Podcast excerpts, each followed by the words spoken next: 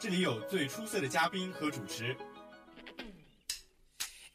大家好，我是今天的主播。今天请到的嘉宾来头可不小。从辩证的角度来说，这件事情应该是这样子的。可是事实显然是如此啊！这里有最激烈的辩论。这件事情每个人都有关系吧？我觉得你这样说太片面了。我可不是这样认为的。我觉得不，你这是在偷换概念。这件事情的本质应该是这样的。这里有最热的时事话题。中新网又爆出新闻了，微博上都转疯了。哎，你有关注吗？搜罗最热最争议的话题，碰撞最激烈的讨论火花，谈你所想，谈你所思，这里就是校园三人谈。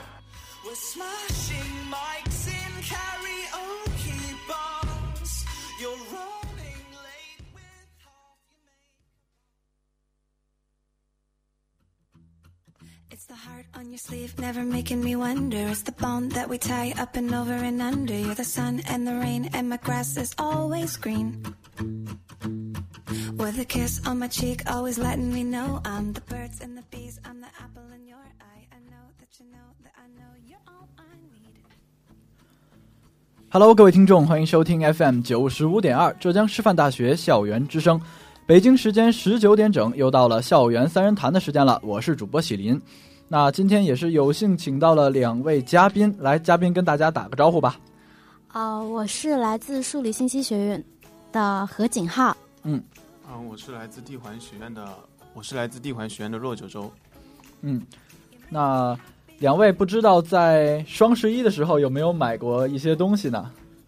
嗯因为双十一已经过去了，俗话说双十一已经过去，但是双十二即将来临嘛。那你们在双十一的时候有没有买过什么？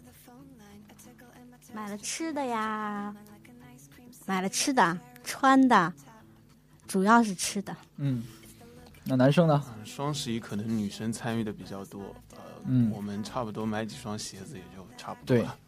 那也是说到，因为可能作为男生很少去买，那女生在网上一定会挑一些吃的呀、化妆品啊。那在网络上，或者说在这些公众传媒上，会遇到一些广告，对吧？那在今天的问题也是由于这个广告而引发的，因为在之前几日，呃，法兰林卡这个广告出现了一些问题，它在平台上一直在公布我们没有化学成分，甚至说把这个我们没有化学成分一直扩大到满屏，导致了一种污染或者是一种不适应。结果也也有种种的媒体或者官方舆论表示说，法兰林卡的广告涉嫌说有一些违反规定，或者说这个广告导致了公众平台的一种污染。那今天的三人谈的主题也是根据广告而来的，就是我们的广告新时代如何去看待那些尴尬的广告词。所以，对于今天的三人谈，可能内容比较有意思，希望各位听众可以好好竖起耳朵来听一听。那一段音乐过后，进入我们今天的主要内容。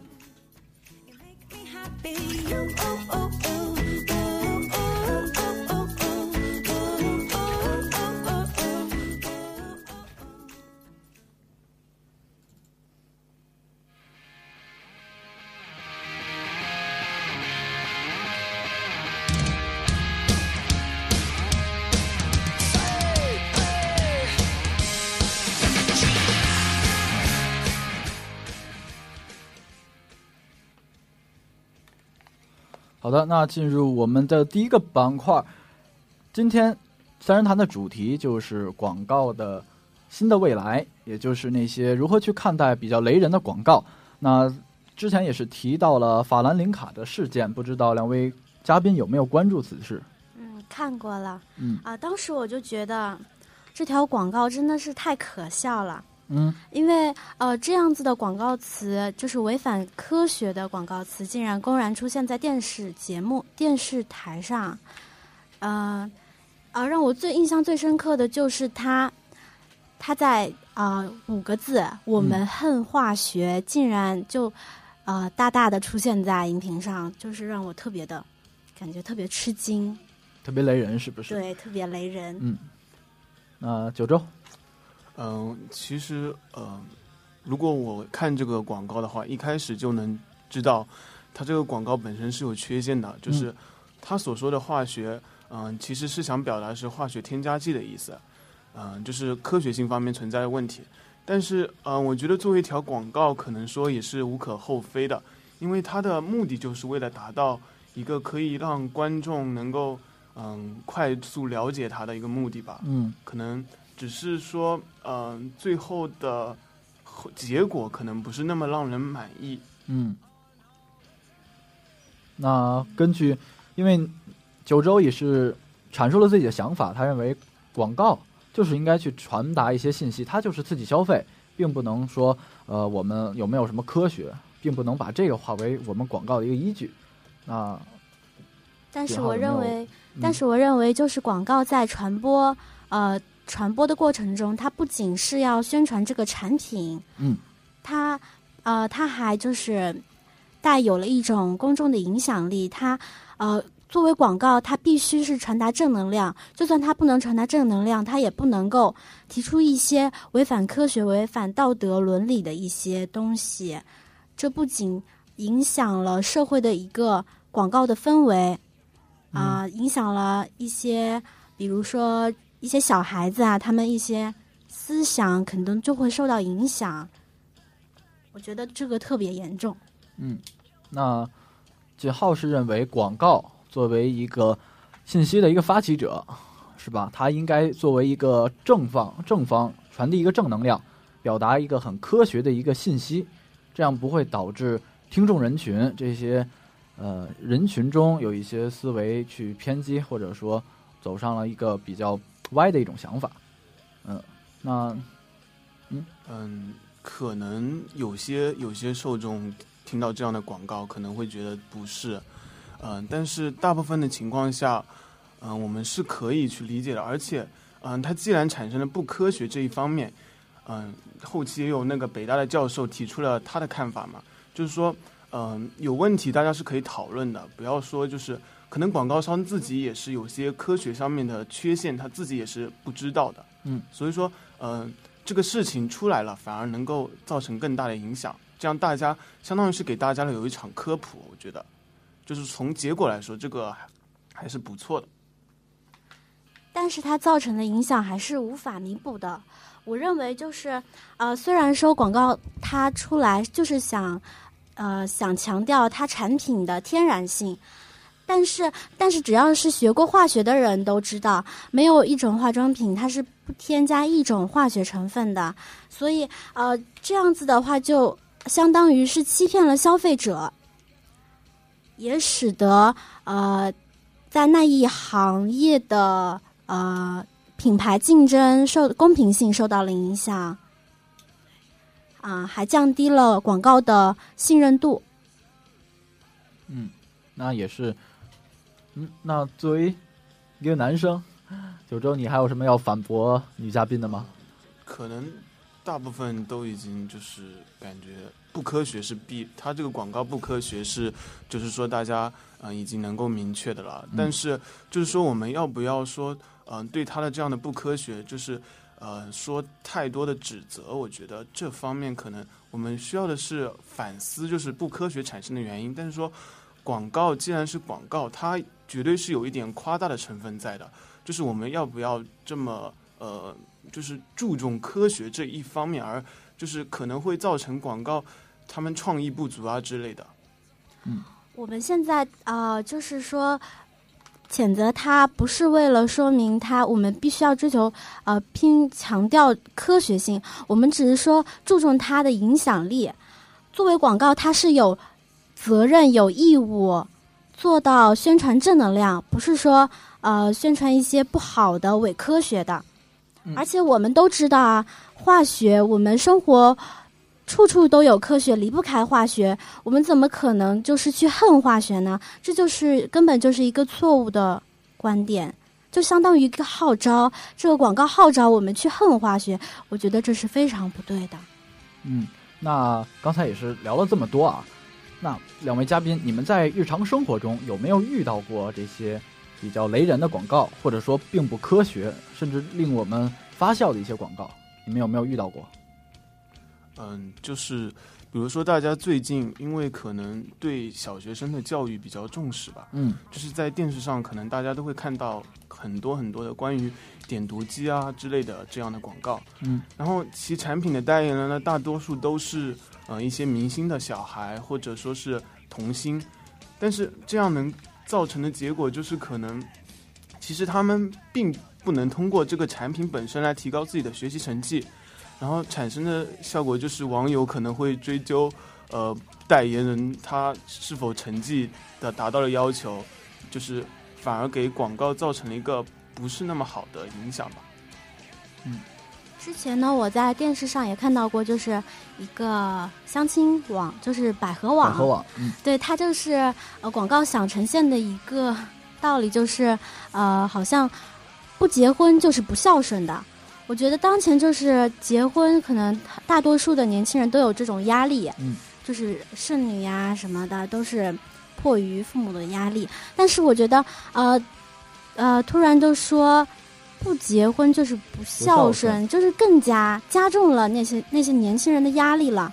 我觉得，嗯，这样子加重压力不好。哦，就是说，在一个广告商，他其实是为了说这些相亲人士可以来我们的网站进行相亲，其实他们只是一个出于好意，但是却用这种很奇葩的语言说，呃，凌驾在了道德，凌驾在了伦理之上，可能很让我们很雷人吧，比较发笑一些，呃，所以也是导致了我们对于这个广告，嗯，有一些自己的一这种看法，或者说觉得这个广告有一点偏激，啊、它并不是那么科学，甚至说。呃，为什么会出现在荧幕上？那也是刚才说到了，呃，一个关于是学习机方面的例子，对吧？在生活中，我们都会遇到这些非常奇怪、非常奇奇怪怪的一些事情。那这种公众媒体、公众平台一些不当的行为对我们的生活影响，有没有这样的一系列的变化？那首先先说一下，比如说，呃，关于刚才也是说到了。呃，法兰林卡不科学。那作为大学生，我们是一个很科学的一个人，对不对？呃，我知道女嘉宾也是理科生，对这个方面比较了解。那这样一个不科学的广告，对我对你的生活有没有什么影响？可能有好多电视上也也出现好多那种保健品啊什么的。嗯，那他就是像一些老年人，常年就是在家里总是在家里看电视节目，嗯就会看到这些广告。然后那些广告又是特别的洗脑式的，嗯重复一个话题，然后就拼命的推销他们的产品，没有什么营养。对，没营养。然后呃，像像那个脑白金，嗯，他这么这这么多年，年做下来，对，就是特别 特别明显这一点。然后老年人可能就是他们的可能文化素养不是对他们的知识储备不够完善。对，而且可能还不太理性啊、嗯所以会用自己存着的钱去购买这些其实毫无用处的保健品。呃，一方面是钱财，就是另一方面是他们吃了这些呃可能不受保障的广告推销的产品之后，对身体也会有影响。这样子，嗯那刚才也是提到了老年人，那作为青年人，嗯，九州你有没有什么想法呢？嗯，就是对于我们这一辈的人，可能更多的只是说，呃，污染了我们的呃怎么说视听吧。但是可能对于年纪更小一点的，就是不仅仅说是污染视听，可能更更大的就是一种价值观的导向之类的。嗯，比如说，嗯、在我身上发生的，比如说我的弟弟妹妹，嗯他们可能呃看了某些广告之后，就会信以为真。就是在小孩子的世界观里面，就是可能所有的东西都是美好的，然后他们给他们带来的感觉就是，比如说那种点读机之类的，他们可能会以为我真的借助这个东西就可以不用那么努力的学习。大家都知道小学生的压力很大，就是、嗯所以说这样反而是怎么说，就是延误了他们的那个学习成绩，就是不会给他们造成更好的影响。好的，那刚才也是说了关于对于老年人、对于青少年一些不不不正当的行为、不正当的影响。那对于这种科学泛滥，我们在平常可能在网络上见的不多，在微信上比较多。那些那些伪的科学，比如说像，呃，这些食物九大食物会导致致癌，或者说，嗯，女生必须知道的几个日常的小知识，像这种东西，你们在微信上有见过吗？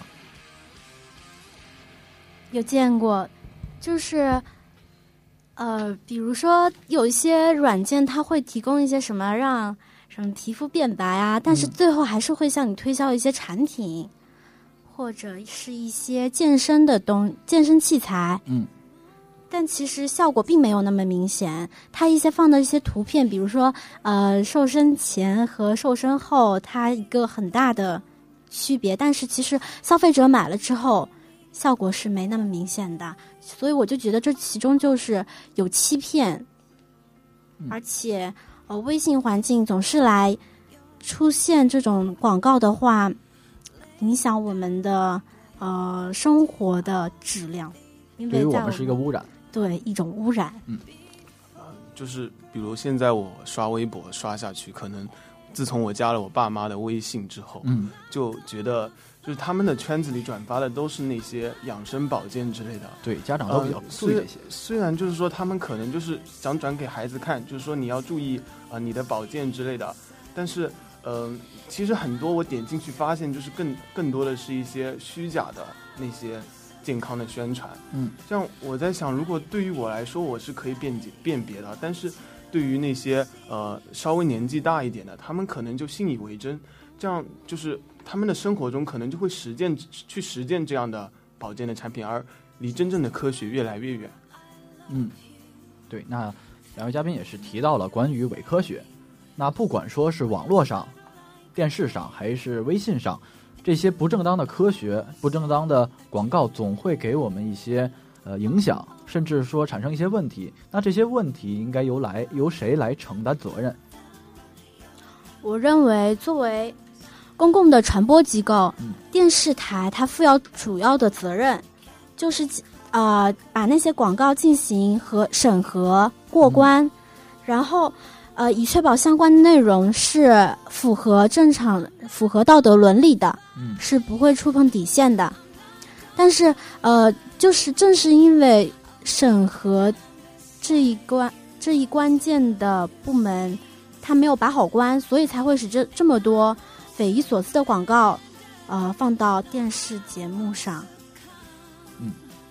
那也是监督机构应该有一个比较完善的流程。对，嗯这个这个方面，我就是觉得，可能生产厂商来说，他们有自己的那个策划的部门，想要做一个广告，嗯然后他们又有自己的生产的部门，他们要推出这样一款产品，嗯，但是产品和广告之间是不能脱节的。比如说我我做这个宣传，就是起码说不能说百分之百，也起码要有大部分都是依据这个产品本身的，嗯，而并不是说呃它这个化妆品出来就完全百分百的就是没有添加剂了，这知道对于化学产品来说是不可能的。然后我觉得他们那个广告广告商和厂商自己也应该注意这方面，就是有没有科学上的漏洞，他们也应该去尽量的排查一下。那出现问题，像广告商和生产商也应该付出相应的责任，对不对？我觉得他呃这一问题产生的我，我觉得并非是呃是广告商他不知道这一点有嗯。不好的影响，他可能就是想用低的成本去获得大的关注，呃，就是巨大的关注力，去利用公众的舆论去宣传他的产品，呃，或许他这不是科学上的，他自己认知上他知道这可能是错误的，嗯。但是他就是为了追求利益，所以把这个广告推出去，我觉得是这样子。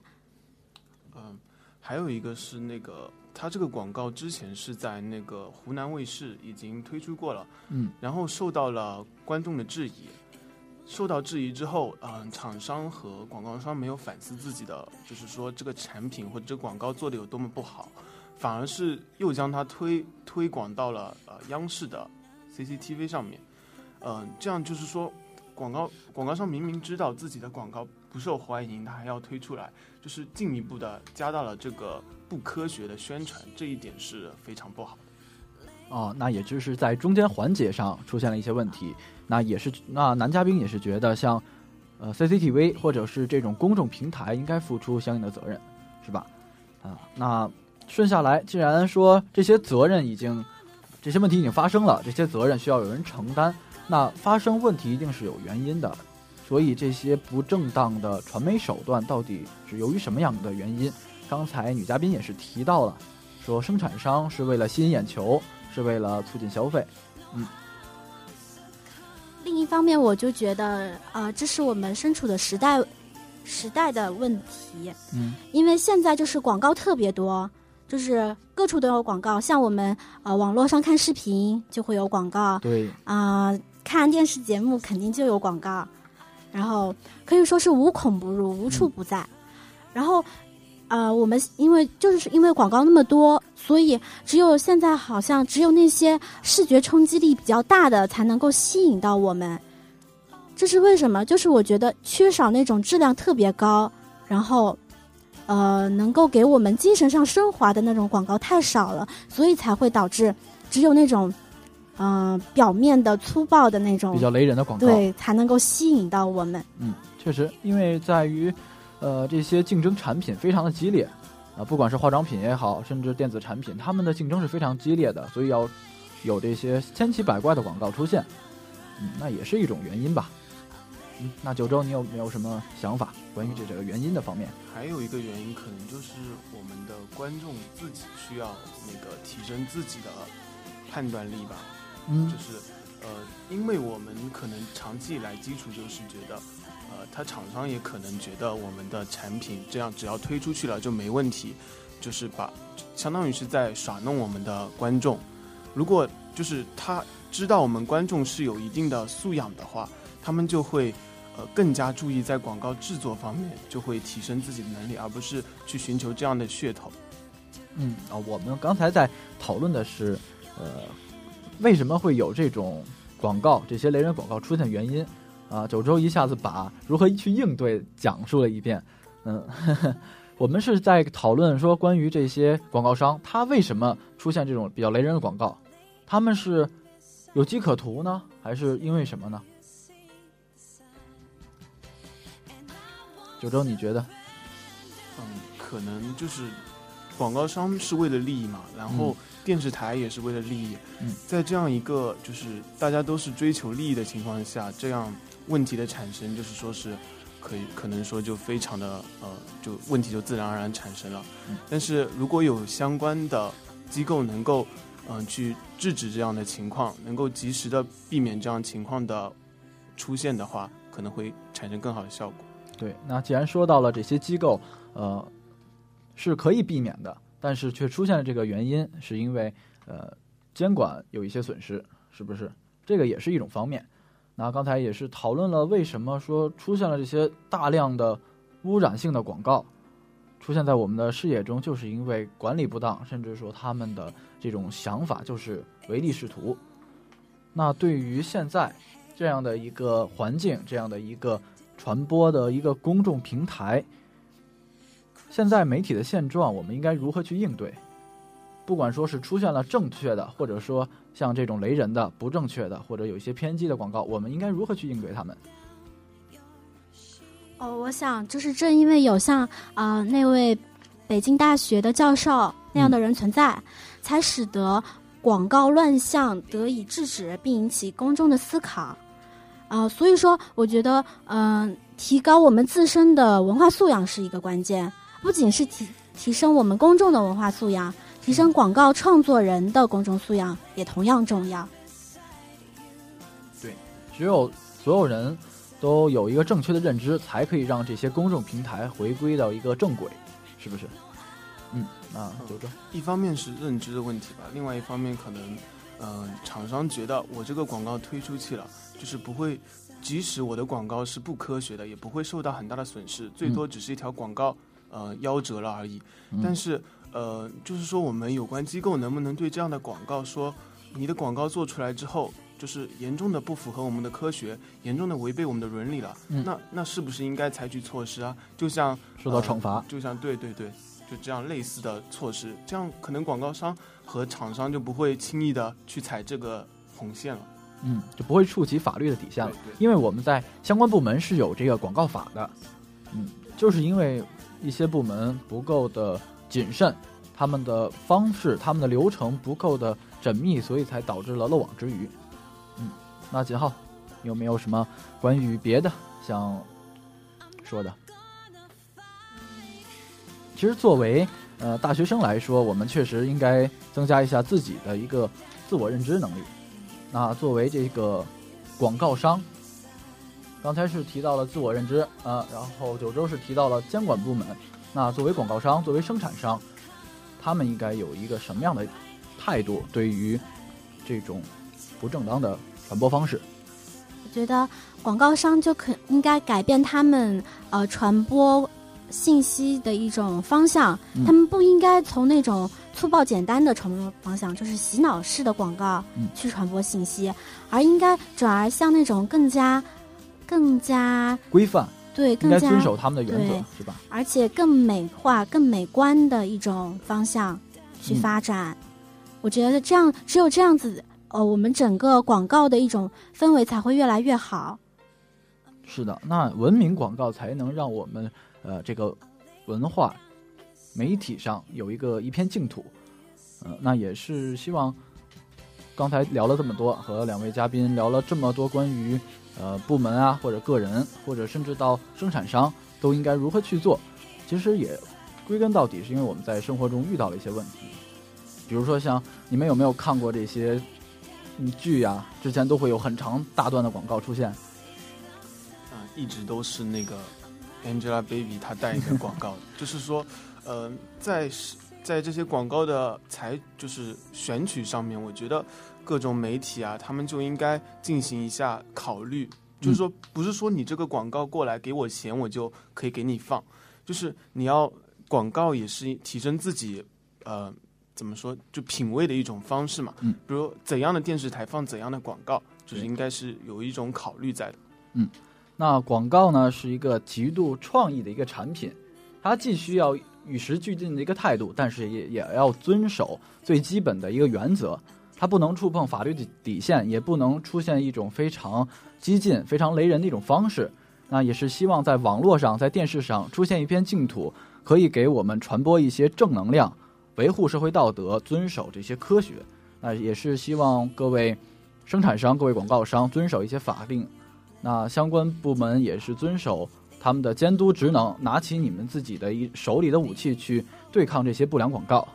那今天的三人谈也是聊得很开心啊，两位嘉宾不知道，呃，你们对我们浙师大电台有什么感觉呢？嗯、我就是感觉这里呃氛围比较好，聊天的氛围吗？对对，然后那个可能机器我就觉得比较复杂，我觉得在电台工作的实在是可能呃技术要求都太高，或者说呃就是非常厉害。其实行行业和行业之间就像一层纸一样，其实戳破了戳破了，你们就知道如何去运运作了，嗯，是吧？那金浩，你有什么想说的吗？首先就是聊天的氛围，就是啊、很轻松，嗯很开心，想说什么说什么。还有就是啊、我觉得嗯，主播挺好的。对谢谢。好的，那在愉快的环境下，今天的校园三人谈要跟大家说再见了。呃，那我是主播喜林，两位嘉宾跟大家说道声别吧。哦，我是数理信息的何景浩。嗯啊，啊、我是地环的骆九州。